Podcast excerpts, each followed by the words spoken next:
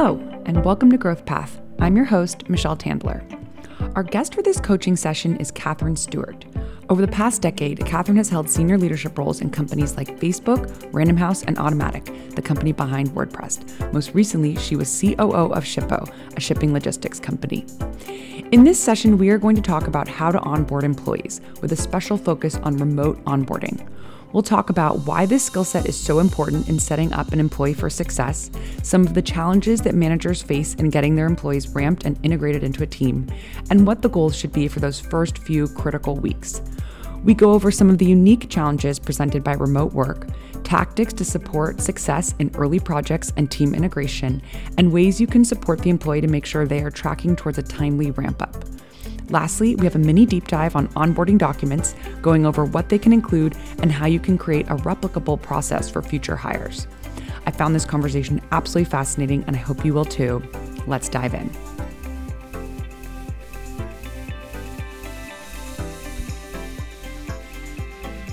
This episode is called How to Onboard Remote Employees. We've been talking about this episode a long time. Catherine, great to have you back as a teacher for this topic. It's great to be here. Thanks, Michelle. All right, so before we dig in, let's talk about why we're doing this episode. Now, Catherine, you've been a real advocate for this topic, and I think I've been holding back a bit. Um, like, oh, do we really want to cover this? And you've said, no, this is really important. Maybe to kick us off, can you share why we're talking about onboarding remote employees? Sure. I think that onboarding is one of the more important moments when you're introducing an employee to a company and the company to that employee and making sure that they're set up for success. And it is harder in a remote environment. And we are moving into a world where remote is not only very common, but often the default, and it's here to stay. And I think that is making a lot of these processes more complicated and requiring much tighter processes for how to onboard your employees. And so I think it is worth talking about. Mm-hmm. Are you hearing a lot from your consulting clients that they're struggling with this? I am, and I'm also hearing it from my peers. So I'm hearing that a lot of people who have been used to working in in person environments are really struggling to make sure that their teams are building the right social connections in the early days, meeting the right people, and learning how things get done in an efficient way. I've also been hearing from friends that they are having sort of an odd experience joining these companies where they might be months into working with people, have never met them in person, have never met their boss, mm-hmm. um, have to really adjust to this new way of integrating into a company. Onboarding is usually a time when you really connect with your colleagues. Yeah. You kind of get a feel for the company and the culture. You learn about the norms and you sort of bond with your team. And that's been taken away for so many people. So I think the goal of this episode is to talk about how you can make remote onboarding as human as possible. Yes, as human as possible and as tight a process as possible. Because it is not only a time when your employees can feel lonely and disconnected, but they can also start to drift in the wrong direction. And that's not good for, for anyone, and in particular for them. So I think it's really important to make sure that this is a process that people are really being mindful about. Mm-hmm. Maybe it'd be helpful to start with sort of what is onboarding in general and what is the goal of onboarding? So, new employees have a lot to learn. They have to learn who the main players are within your company, how things get done in this new company, and they also may be new to your industry as well as certain systems or tools. So, making sure that they have everything that they need to be successful and that you're helping them accelerate their learning as much as possible is important. Mm-hmm. All right, and now what makes it different to do this remotely versus in person? So, interactions that happen naturally and organically between employees don't happen as frequently when you're in a remote environment. You can't shadow, you can't observe, you can't pop over to someone's desk to ask a quick question. So, good onboarding and really good almost anything in a remote environment requires more communication and intentionality. Mm-hmm. What are some of the problems that employees are facing with remote onboarding? I think that it's harder for them to know who to meet, and that's easily solved, but it requires, again, more intentionality and really thinking through who it is that they should be meeting early as, as their manager. They may be unsure of what's expected of them or how to prioritize their time. They may not know how well they're doing because they get less nonverbal feedback because they're not seeing them as often.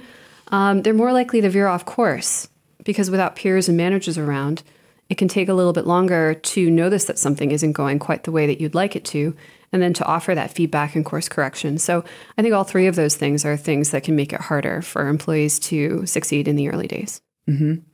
I'd also add, I think there's also this emotional side of things, which I've heard a lot about from friends who are joining companies where they're remote, that they can feel pretty disconnected and find it very hard to make friends. My friends even now saying things like, I've been at a company for a year and I just don't really have any friends at work. I think that was never the norm before um, remote. So I would imagine also you might be dealing with someone who's feeling kind of disconnected and lonely. For sure. And actually, one of the things I'll do when I'm putting together the list of people that new employees should meet is thinking through who might live near them so that they can form some of those social bonds and also who within the company is an influencer and really social and really good at using Slack and mm-hmm. so they can have some buddies internally who may or may not be directly work related but who can help them feel welcome. At my last company we had a term for that. It was um, we called them culture warriors. Yeah. All right. So let's dive into some tactics to support onboarding. What do you recommend for a manager who has new hire coming on remotely? So the first is over communication. I really do like to put almost everything that comes to mind in a single document, and I'll prepare that pretty far in advance. So as soon as a person has accepted the offer and I start thinking about what projects that person might work on and who they might need to meet, I'll start dropping all of that information into a single Google Doc and I'll make sure that's organized before that person joins. And I can talk through some of the other aspects that might be in that doc, but for me, it is this sort of one stop shop manual that includes all links to documents that might be helpful background reading for them, to that description of their first few projects. So it's just everything in one place. I'll also think through how I can set them up for success within their team. And that can include making sure that they have some structural support. So if their first project is something that I can easily involve somebody who has been at the company for longer, um, then I'll pair those two people together and make sure that they have incentives to really help each other succeed. And that I think will that often enables more of this natural information sharing mm-hmm. to happen as the project's going on.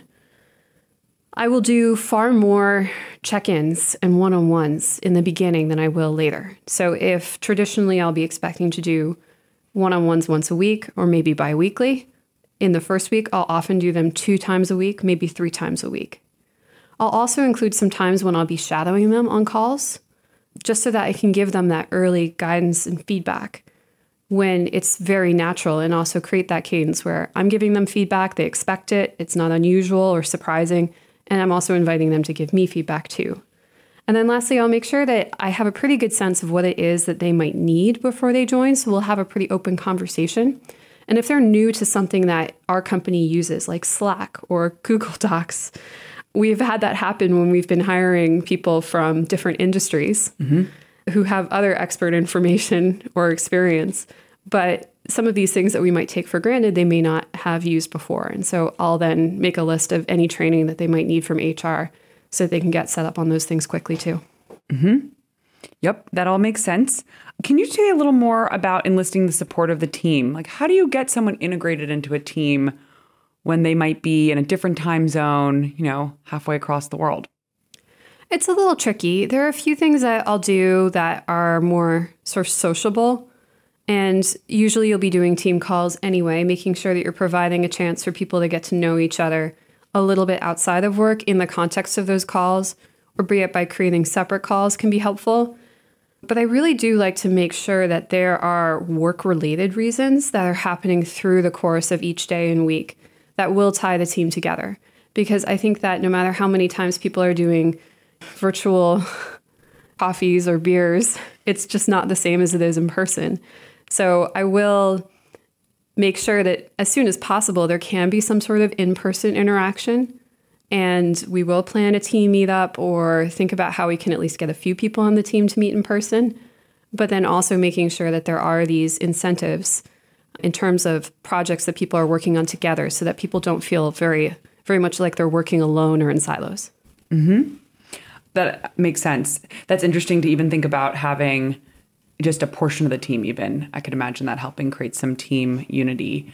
Let's do a little let's dig a little deeper into that document. I think that's really important. And um, i have only had this experience once where I was onboarded into a new role where I had an absolutely over the top document given to me. It was the most incredible onboarding experience I ever had. This was a very experienced manager.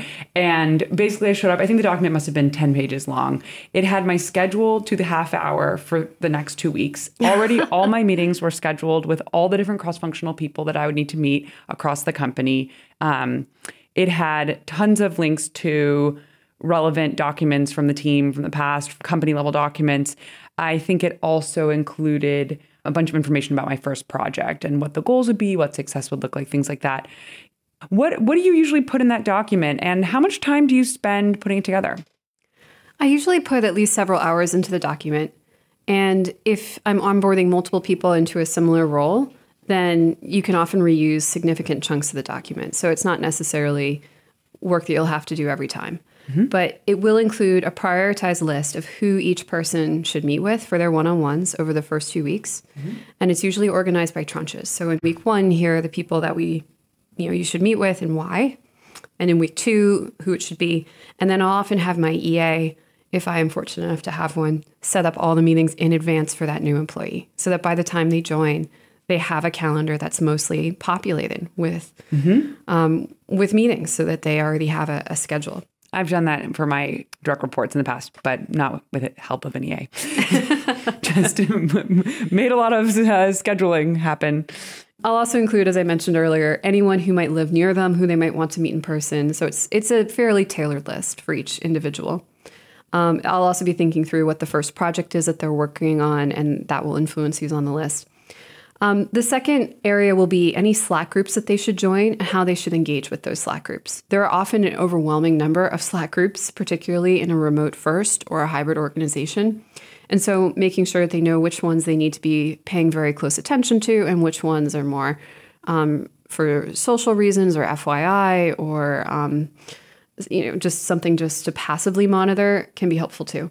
Mm-hmm. The third category are links to Lattice or however else you plan to organize your one on ones.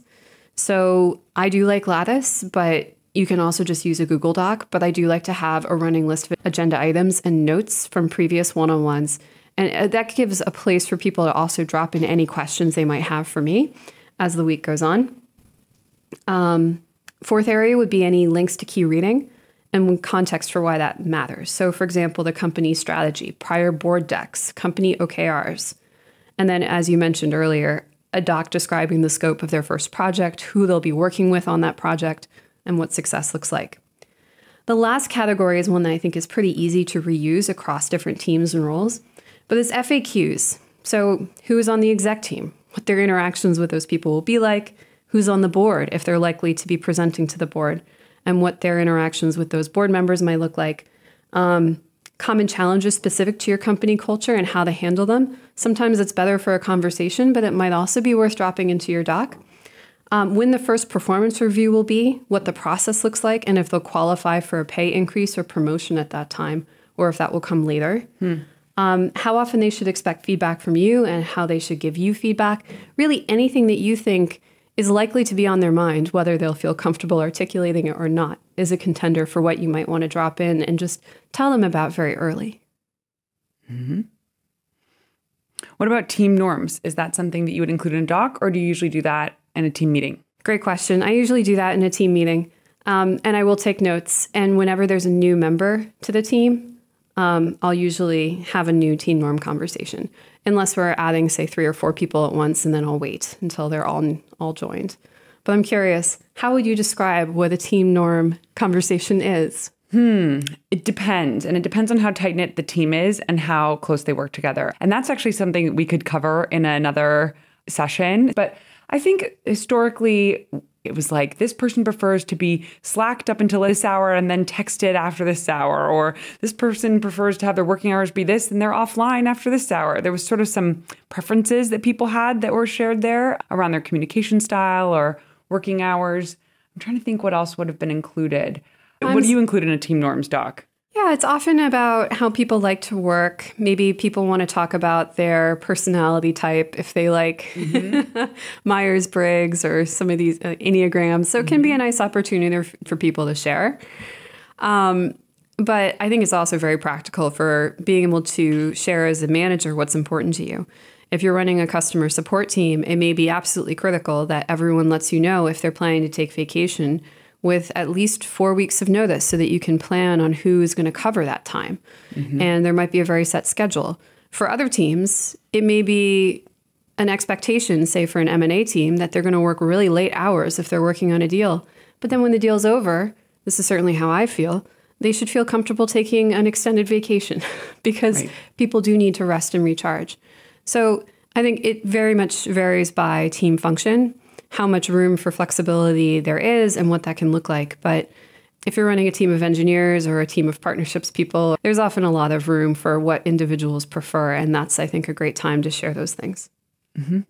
Great. I think we've covered a lot of ground here. Is there anything else that comes to mind that you think people should keep in mind as they are onboarding remote employees?